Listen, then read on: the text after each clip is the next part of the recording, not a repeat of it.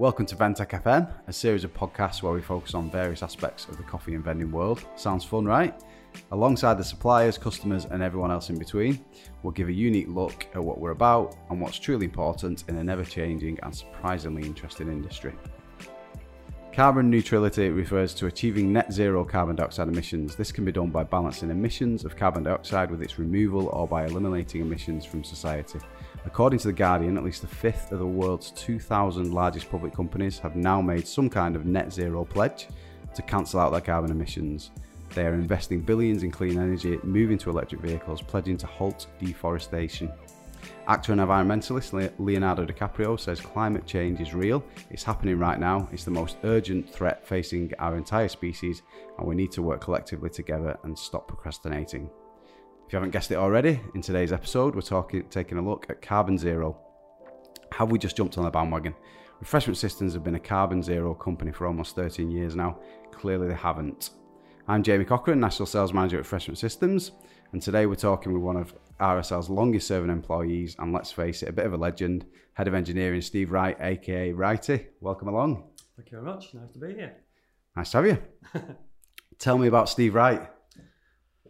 Uh, well, probably the most important thing for you guys today is it's actually my birthday today. So uh, happy birthday! And a good day. Thank you very much. I'll uh, expect the cake and the presents in a little while, uh, but yes, so as you said, long-standing to say the least, long-sitting these days as well. To be fair, um, yeah, I've been here in 12 days' time. Have been here 39 years.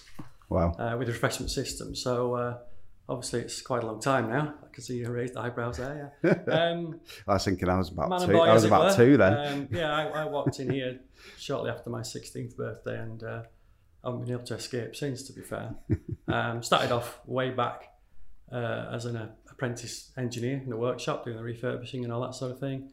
Gradually went through the levels and the ranks, as it were, yeah. progressing. I think. Yeah. Um, to my now lofty position as the head of the engineering department. Yeah.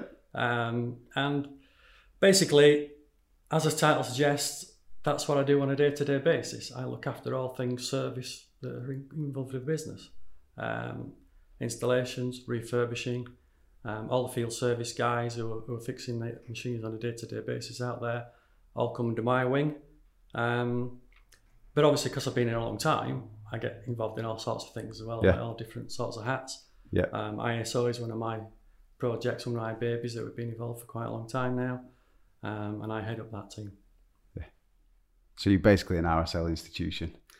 Um, yes, I, I, guess so. Some people would say otherwise, but yeah, I, I, guess you could describe it as that, Jamie. Yeah. yeah. No, from my experience, you're the go-to person for anything engineering anyway it's, it's I'm, I'm always mithering you for something i think it's just one of those things that i have been here for, for a long time and most people sort of see me as a bit of a go-to man from a point of view of if I don't know the answer, there's a good chance I'll know somebody who will. Yeah, yeah. I think it's more that than as much as anything else, to yeah. be fair. Brilliant. Cool. So, what do you do day to day? What's kind of. Um, well, it can be anything, really. Um, today, I'm in the workshop preparing machines to go out. Tomorrow, yeah. I'm going out installing. Friday, I've got a management meeting because I'm obviously a part of the management team. Um, so, I get involved in all the various projects that come out from that. So I wear lots of different hats depending on what day and what time it is, basically. Yeah. Which which I like because it stops you getting too yeah. bogged down in the same thing on a day to day basis. I probably spend 50%, 50% of the time in here and 50% out in the field. Um, and whatever's whatever's required really. I get involved in all sorts of other projects as well. Like I say, part of the ISO team.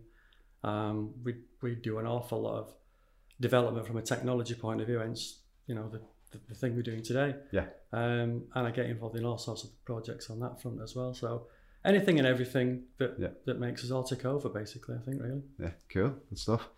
Um, so when obviously today's about carbon zero, um, and obviously being head of engineering, it's it's not necessarily the first thing you think of to bring into carbon zero, but you were quite heavily involved throughout, really, haven't you, with the carbon zero? Um, so, so why and how did you get involved? Give us a bit of background to that and kind of talk us through a little bit of the Kenyan Stove project. Yeah, well, as I just mentioned, I'm part of the part of the ISO team. We've had ISO 9001 since 2005, and then mid 2007 we decided to try and achieve the environmental uh, certification, which is 14,001. Yeah. And as we were going through that process, we made huge strides forward in in reducing our environmental footprint as far as we possibly could. Um, so on the back of that, I started looking around at other things, and the carbon zero thing came came a bit out of the blue. Really, I was researching other bits and bobs. Um, so it, it really went hand in hand nicely with what we were doing around that time, around about 2007. As I say, we, we actually achieved uh, the 9001 standard along with the carbon zero accreditation in, in 2008. Yeah. Um, there are a number of projects that we could have looked at at the time, but the one we really liked and ticked a few boxes and, and we really, really sort of stood out for us was the Kenyan Stove project, which is an energy efficient uh, store project, as it, as, a, as it would suggest, uh, where basically we offset our carbon footprint yeah. by having the Kenyan stoves produced. And, and they are actually made in Kenya as well, so there's, there's a minimal footprint to, to the actual production of those as well. Um, and basically, we looked at it and thought, yeah, that's that's the one we really like. We contacted the company we still go hand in hand with now, um, and and so the story began way back then, and, and we've never really looked back. It's a fabulous project, it really yeah. is. So, the, so these stoves, they go in the houses, don't they? And effectively, rather than these big old stoves that use lo- loads of energy. And... Yeah, well, uh, they in Kenya, a lot of the a lot of the poorer people. Kenya's Kenya's a fabulous place. I was lucky enough to go out there in 2013 to actually have a look at what we were doing.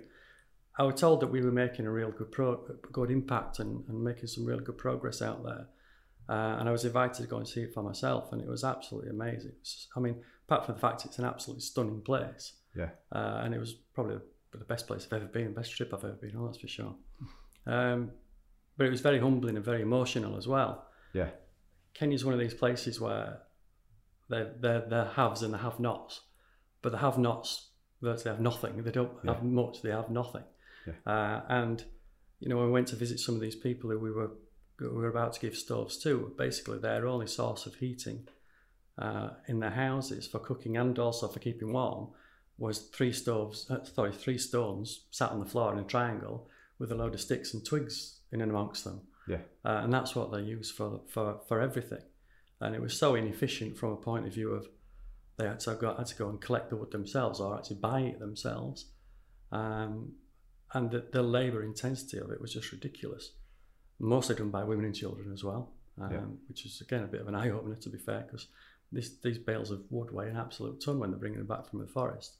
And obviously, the, there's lots of angles to it. The deforestation is a big deal yeah. uh, out there, as you could imagine, and chopping trees down just to quite literally take them straight back and burn them um, is is not ideal by any stretch of the imagination. But the, the biggest issue with with the stores being in, in the houses was the fact that there's a hell of a lot of carbon monoxide coming off them. Yeah. And the, the death rate is absolutely ridiculous. Um, purely from that alone, I mean, the death rate in Kenya is, for various reasons, is, is fairly high. But, uh, you know, when this is a self-inflicted thing almost, yeah, it's really quite, it's really quite frightening. Um, so, yeah, we went out there and had a look and see what was going on. And, and like I said, the impact that we have on these people's lives on a day-to-day basis is just massive. Yeah. So it must be heartbreaking to see that obviously we've got it in so many ways so easy over here and it, they, they, don't have water in the huts do they, they, no it's it is a little bit heartbreaking to see at first until you actually get your head around the fact that they don't know any different that's yeah. just the way they live in the villages and things like that they're all extremely poor um, and you know we, we complain when our Netflix and Sky goes down and things like that. yeah. Proper first world problems with these guys. Like yeah. as you say, they have no no electricity, no water, no running water. It, it's actually quite scary, but as I say, they don't know any different. Yeah. Um, and it's it's really quite humbling. It really is when you see what how these people live, um, and, and the impact that we had on them was just incredible, really. Yeah. So the, and, and and obviously what they've got what they had was was killing them as well. It wasn't. It was making them ill. It was massive impact on the health as well as yeah the whole lifestyle. As well. Oh, absolutely. You know the the immediate impact that we have on these people is is you know there's a reduction in two thirds of, of sort of wood use, and therefore two thirds of of carbon monoxide inside their houses. And bear in mind, the houses are probably no bigger than the, office where I'm sat in now. In fact, in a lot of cases, quite a bit smaller than that. The impact is really quite frightening. Yeah. Um, and the, and the fact that you know you you're delivering, we actually delivered some stuff to some people while we were there in some of the villages, and the reaction that we got from it is just incredible. You know, you see the smile on the faces and the realization actually, and this is no exaggeration, they actually might get to see their children grow up. Yeah. Is really quite, it's really quite scary.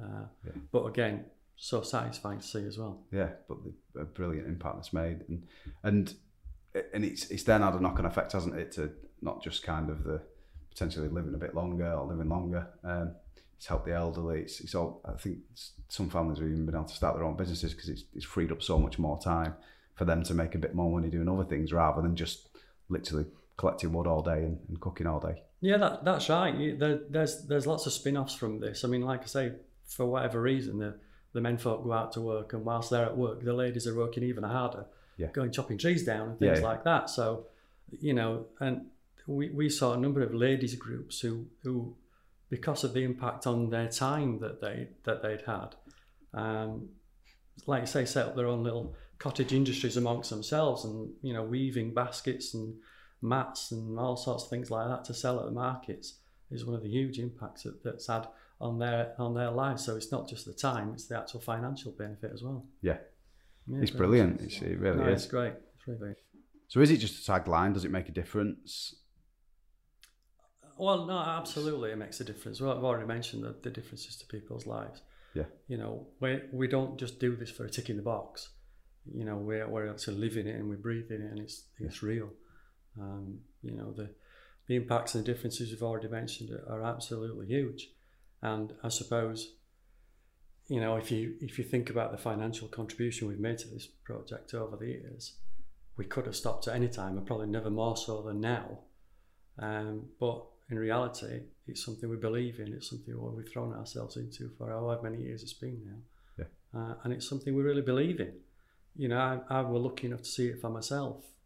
You know, potentially other people could do the same. It, that would be nice to take some more people out there to see what we're actually doing.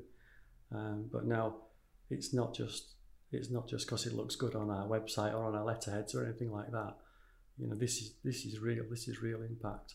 Yeah. And and you know, not just on those people, but the the global environmental picture as well. We, I guess in the grand scheme of things, we're drop in the ocean with it when it comes to you know some things, but it, it feels good. Yeah. It feels good that we're doing our bit, and and you know, I suppose you can only do as much as you can do, and Yeah. we, we feel we are doing that at the moment. Yeah. Yeah. Yeah, brilliant. And for me, I mean, I look at it, and when I when I came to RSL, one of the things that I kind of thought about the Kenyan Stove project is it's, it's, it's one of those projects that's that's actually, if you've got anyone that's a climate change denier or anything like that, it's still doing lots of good. So it's not like it's it's not like it's just something to offset carbon, just something to offset carbon footprint. It's, it's brilliant that it does. It makes us carbon zero, but then at the same time, it does so much more than that. Um, and I love that about it. Yeah, I, I, as I said before, there, there are a number of projects that people can get involved in. Some have more impact than others, um, but yeah, it's it is something that we really that we really believe in. Yeah. Um, you know, carbon zero. The the doubters would say, you know, it is a it's a play on words, and to a certain extent, it is because nobody is carbon zero. It's it's kind of impossible to to be that. Uh, you know, one of our biggest impacts on the environment is is the mileage that we cover every day in all our all our company vehicles. Yeah. And, and you could argue that from being a successful company to being an even more successful company, we want our vehicles to cover even more miles to a certain extent. Yeah. But but you know we recognise that fact, and that's that's a peop- that's a thing that most people would miss is you've got to see it and then act on it. And we you know we believe we're doing that, and we're doing it on a on a day to day basis. It's not just a one off thing that we think about every year when it comes around. Yeah. You know, as part of the environmental uh, standards that we have, the fourteen thousand and one, we've put a lot of things into place over the years that actually run through the the, the entire business and every department of the business Yeah. on a day to day basis. So, you know, we we impact ourselves uh, on a regular basis here throughout throughout the country, and and we've got this offset program out there as well. So it's Yeah. it's huge, really. It's not just some. It's not just a faddy thing. It's not something that we go, yeah, we've been in that now, but let's do something else. Yeah. As, as we said, 2008 is a long time ago now, um, and and the differences we make to people's lives just massive. Yeah. It's, uh, yeah, it's a great project, and it, it, and it really Yeah, feels it good. Yeah, no, I, I com- completely agree. I think it's awesome. Um, so I, I, I wrote- down a few stats, kind of, or, or bits that we kind of talk to with customers from a sales perspective, that on top of um, Kenyan Stove project, what what RSL do. Um, so you use zero VOC paints in the refurbishment workshop. Um, we're proactive in waste ground coffee and cup schemes. Um, we use telemetry activation on all machines, which reduces operational footprint by approximately 30%. 30%.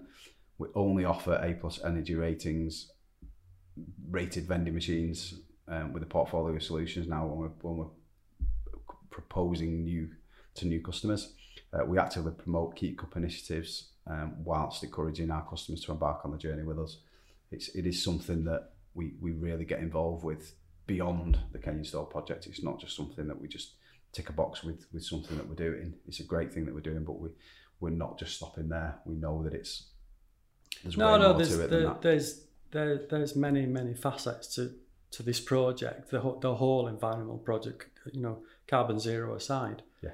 And, and some things are are what we're bringing in and what we want to go forward with ourselves, and the you know the improvements we've made. Some things are enforced on us, but that's absolutely fine. Evolution works that way. Yeah. Know, electric cars and things like that are, are going to be the future, Yeah. and we will go that way. It's not something you know. This is not new to refreshment systems. This is something we want to go with across the across the country and across the world. You know, we, we do our bit all, all over the place and all over the country we, all, with with the stuff that we do. Um, but but like I say, everybody's getting switched onto it as well. So it's not just refreshment systems jumping on this bandwagon of you know let's all let's all be environmentally friendly as we can. You know, I'm I'm um, while I'm into this, I, I certainly won't class myself as some um, environmental activist or anything. I'm not a tree hugger or anything like that. Eco, You know, yeah. it's just something that I believe in, and it's something that that as a as a culture within our company, that's what we want to that's what we want to go forward with. Yeah, yeah, brilliant. Um, that's great. Thank you, Steve. Um, it's Pleasure. been good chatting with you. Um, yeah, happy birthday again. Thank you. Are you playing golf to celebrate? Is that right? I am indeed. Yeah, yeah. Badly probably again, but there you go. Brilliant. So Archbishop, Archbishop, well, former Archbishop Desmond Tutu said, uh, 25 years ago, people could be excused for not knowing much or doing much about climate change. Today, we have no excuse. I personally am proud to work for a company that has such a focus on it. Um, it's clearly more than just a box ticking exercises. There's way more to it than that. Um, we don't make excuses, and we really are doing our bit. Um, there's always something more we can do, and, and, and that seems to be kind of a running theme here that, that we do try and look for more. It's not just a case of settling in on Kenyan style projects and leaving it there. Um, it's way more than that. Um, if you want to find out more about what we discussed today, please check us out on our website, refreshmentsystems.co.uk, or find us on the socials. Um, and remember, we do not inherit the earth from our ancestors, we borrow it from our children. We're at a tipping point, um, and we can all make that little bit of change. Thanks for listening. This podcast has been brought to you by Refreshment Systems Limited, edited by Isaac Dunyo and Evan Church, produced by Steve May, host and writer Jamie Cochran, with special thanks to our guests.